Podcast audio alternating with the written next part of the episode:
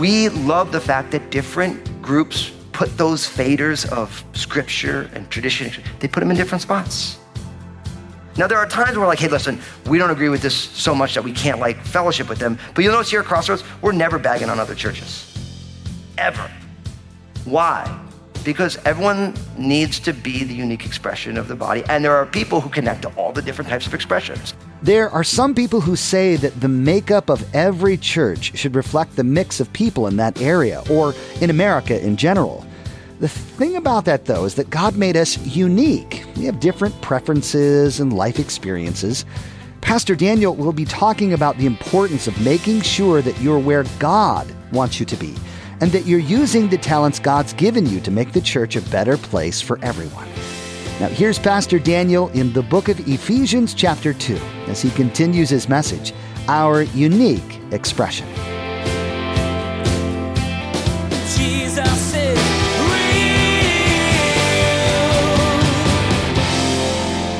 Any biblical functioning of the gifts of the Spirit is in the context of the grace of God. And anything apart from the grace of God is not the gifts of the Spirit.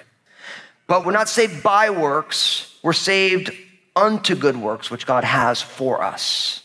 And so, for each one of our lives, uh, James in his letter says it quite simply that faith without works is dead, which means that our faith, what we believe, ends up playing itself out in concrete ways that we live our lives.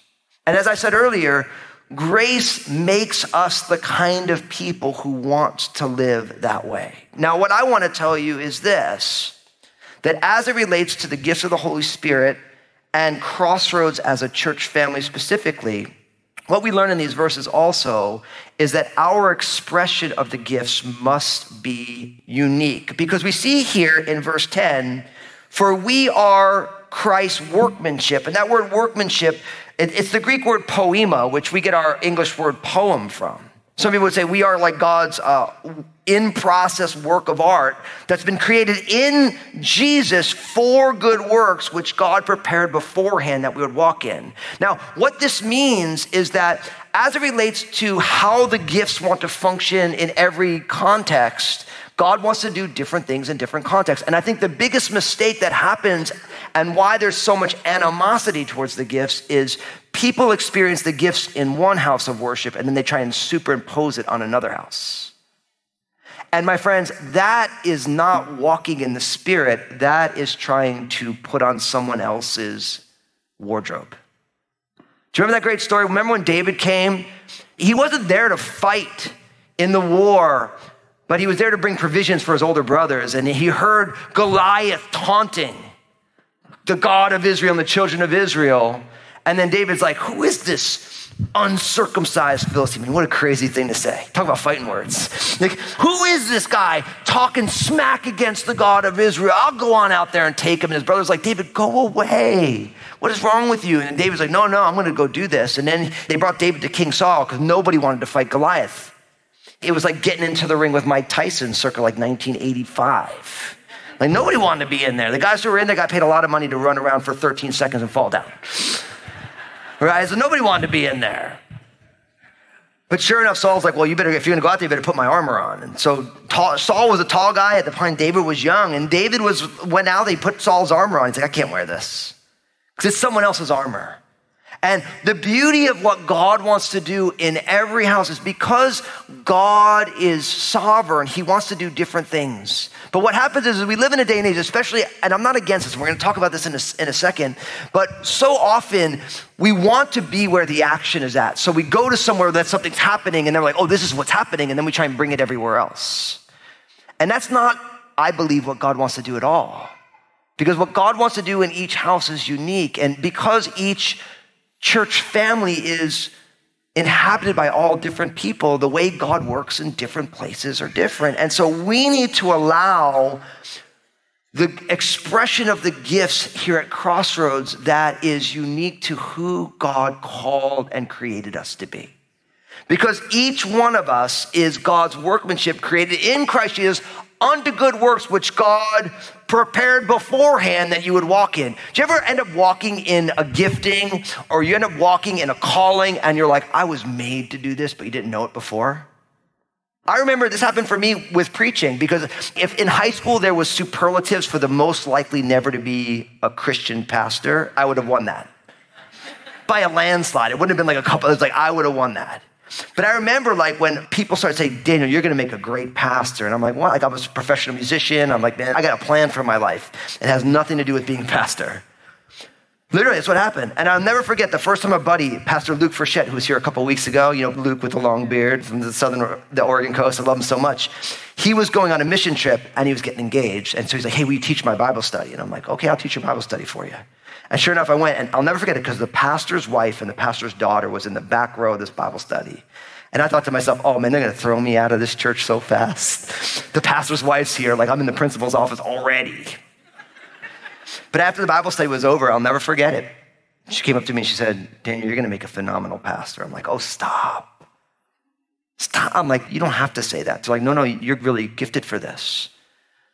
But what I realized once I started walking in that gift, and I'm like, oh, I was prepared for this. All these events in my life, all these things that happened prepared me for this. Why? Because we are all his workmanship created in Christ Jesus unto good works, which God prepared where? Beforehand that you'd walk in. God has already placed the gifts within you, and so much of life is uncovering, Lord, what are these gifts you've placed in me, and how do you want them to function? That's true for all of us. Unique, you're all uniquely gifted, prepared beforehand by God for specific things that you can do because He prepared you beforehand, before the foundations of the earth. And so we have to make sure that we allow our expression of the gifts to be unique. And what that means is you have to be okay being unique and not being like someone else. So often, as it relates to the gifts, somebody will function in a gift, and you're like, well, why do they have that and not me? And my friends, that is missing the point.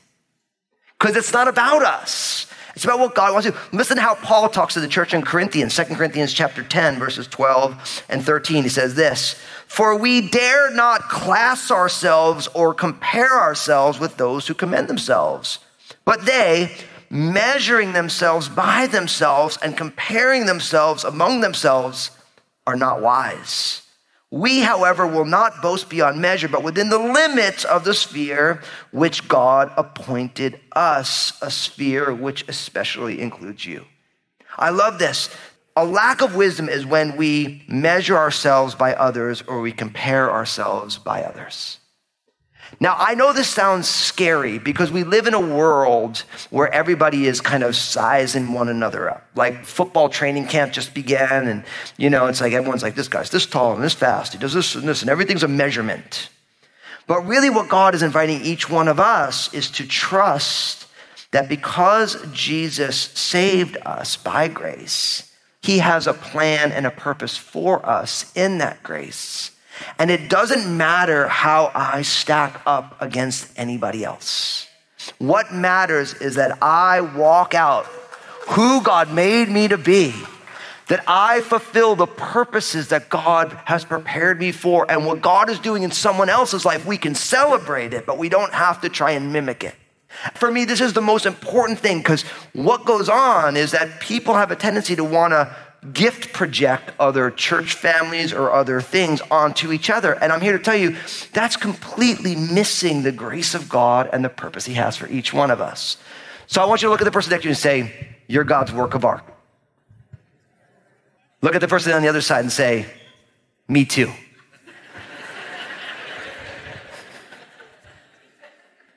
Now, what I love about this, because we live in a world that's so comparison laden, we have a tendency to think, well, their work of art is nicer than mine. And I'm here to tell you that's just your insecurities talking. God does not make mistakes in how he creates us. The key is to figure out what does the holy expression of who I am look like and how am I supposed to walk it out. Now, from there, I got to lay a little bit more foundation before like I can really get into all the details of all the gifts and how it all works. And it's simply this, brothers and sisters, we all have to understand church.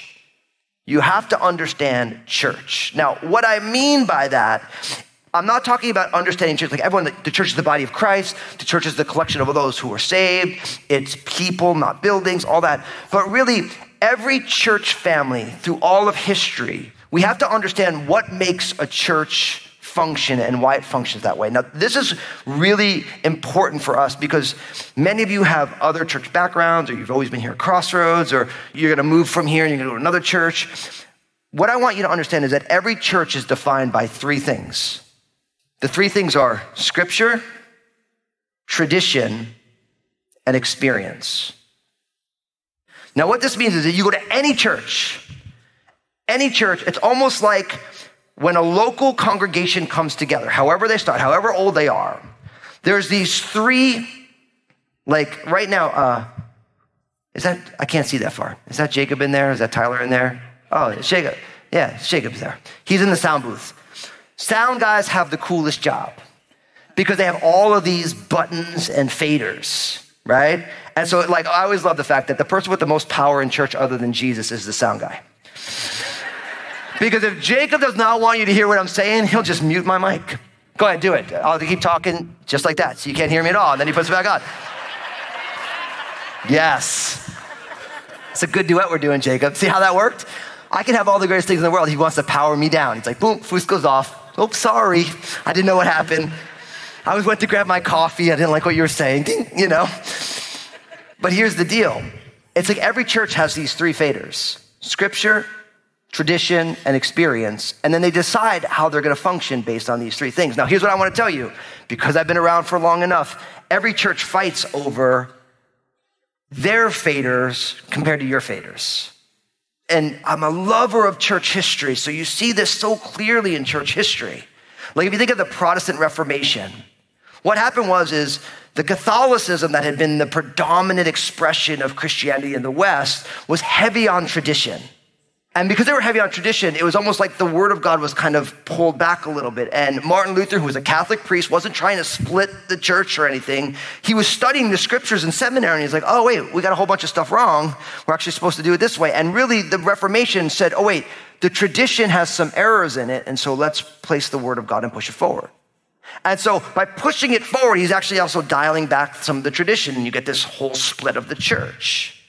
Now, what's funny is, is if you talk to people who are Catholic and are passionate about their Catholicism, so you know what the problem is with the Protestant churches? They have no sense of tradition. If you talk to people who, who aren't in the Catholic Church and a more Bible teaching church, like, you know what the problem is with the liturgical churches? They just don't really take the Word of God seriously. And really, all they're doing is everyone's got different faders and they're arguing about it.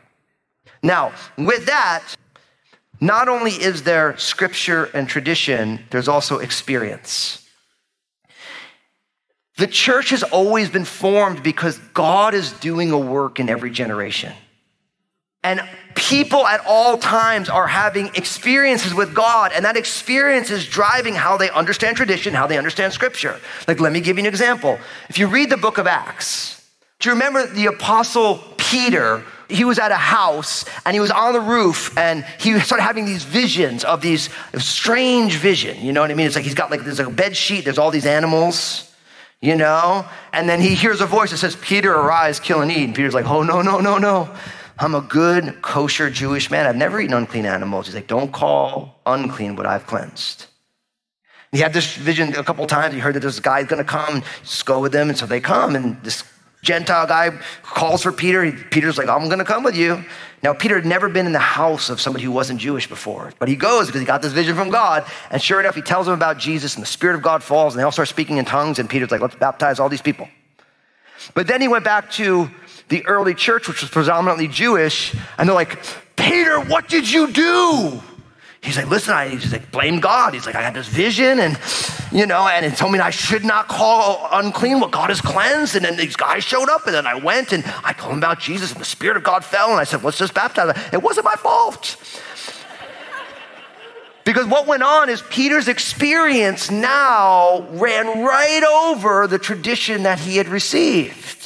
And now the early church is like scrambling, like, what do we do with it? And then all of a sudden, Paul shows up, and Paul's like, we're going to bring the gospel to the Gentiles, and we're not going to make them eat kosher. And they're like, wait, you can't do that. And there's the Jerusalem Council. See, the experience of the early church is now driving what do we have right in tradition? What does the scripture say? And there's this battle that's going on. Now, what I want to tell you is this, and I think this is so important. As believers, we have a tendency to think, and Jacob could tell you this if you asked him about the dynamics of doing sound.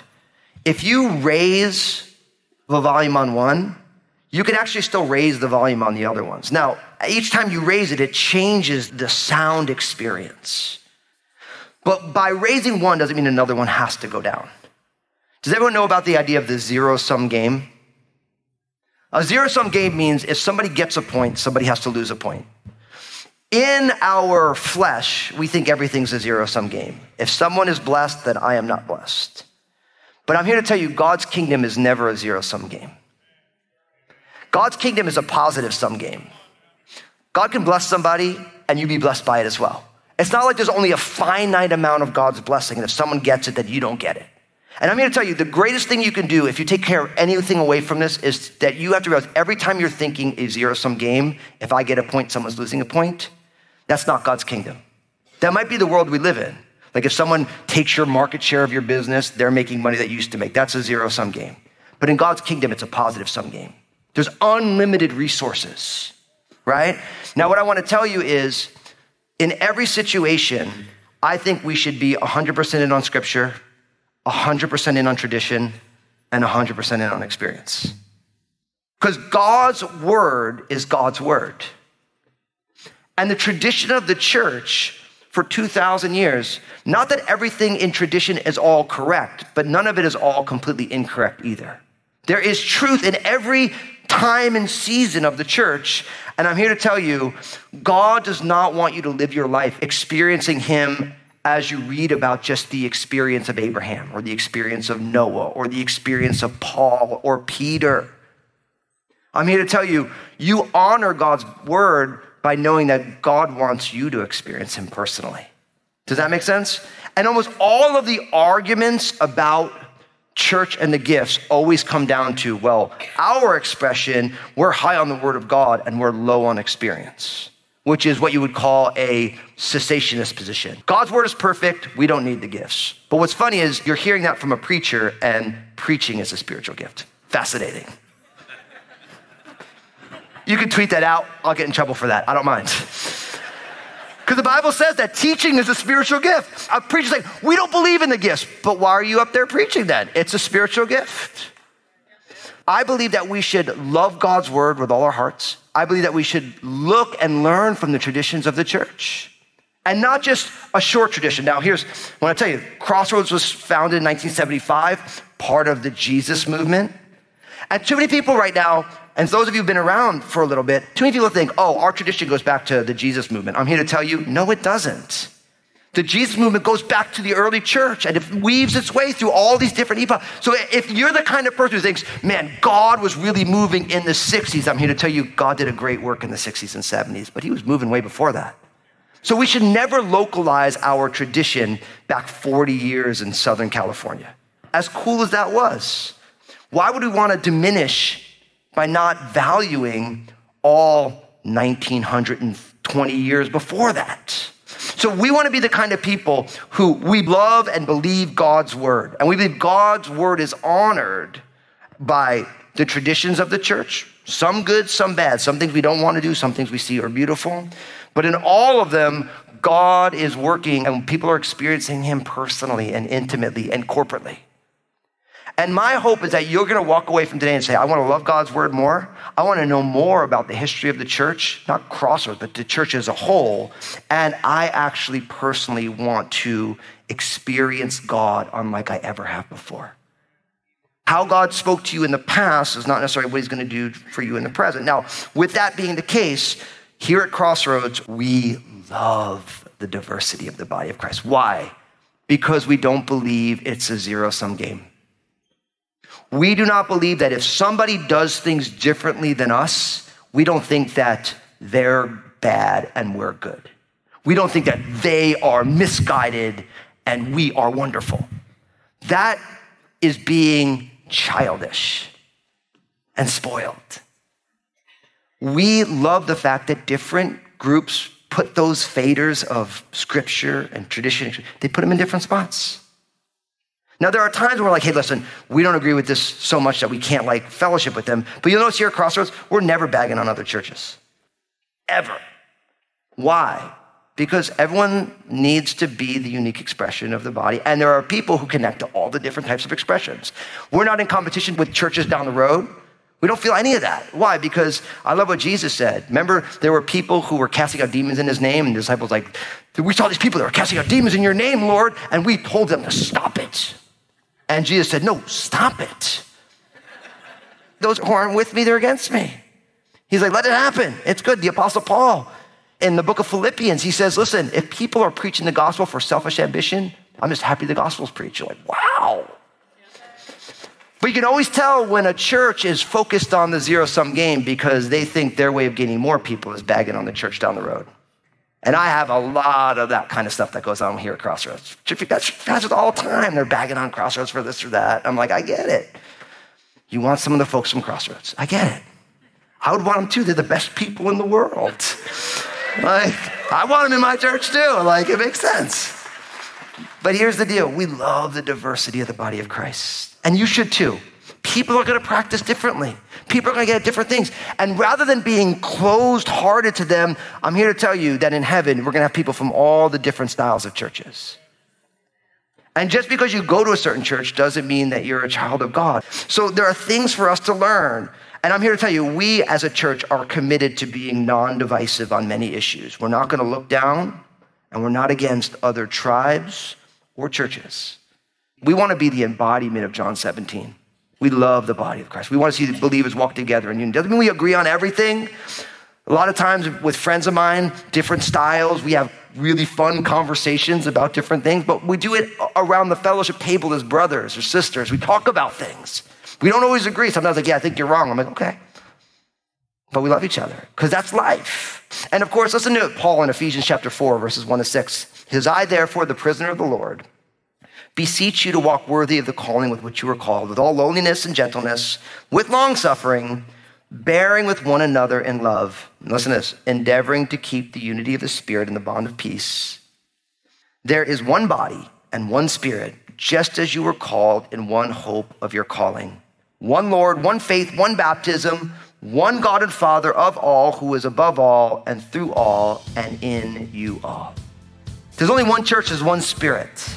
And we want to take our rightful place as a unique expression within that greater whole. So we love the body of Christ and we love the diversity that's contained within her. We don't feel that everything has to be exactly like us. And I always get a little nervous when people feel like everything has to be that way. Jesus is Pastor Daniel made a good point today about valuing scripture, tradition, and experience. All three are important in having a well rounded relationship, not only with God, but with your brothers and sisters in Christ, whose faith experience is different from yours. Learning to appreciate and even enjoy followers of Jesus who worship differently will display the love of the brethren that Jesus prayed that we would have. Hey, everybody, Pastor Daniel here. I realize that there are many of you. You're not a born again follower of Jesus. You've never put your faith and trust in Jesus. But as you've been listening, you've been saying to yourself, I want to begin to follow Jesus. I want to help you do that right now. We're going to pray a simple prayer that just acknowledges who Jesus is in your life. Pray this prayer with me. Say, Jesus, I'm giving you my life. Thank you for saving me. I believe in you, your life, your death on the cross, and your resurrection. Forgive me of my sins. Fill me with your Holy Spirit. And I ask it in Jesus' name. Amen. For those of you who just received Jesus as your personal Lord and Savior, I'm so excited for you. I want to help you take your next steps with Him. So pull out your mobile phone, text the word saved to 51400, S A V E D to 51400, and my team will get in touch with you. We want to get some more resources in your hands to help you on this journey. Join us again here on Jesus is Real Radio, and Pastor Daniel begins a new teaching called What God Wants. You'll find out that God, who has everything, has things He wants too. Pastor Daniel will tell you what God wants and what it has to do with you. You'll be encouraged as you learn the value God placed on you, that He designed you to have a purpose that you'll find fulfilling and a blessing to the body of Christ. We wish we had more time today, but we will have to pick up where we left off next time as Pastor Daniel continues teaching through this series called Gifted. That's next time on Jesus is Real Radio.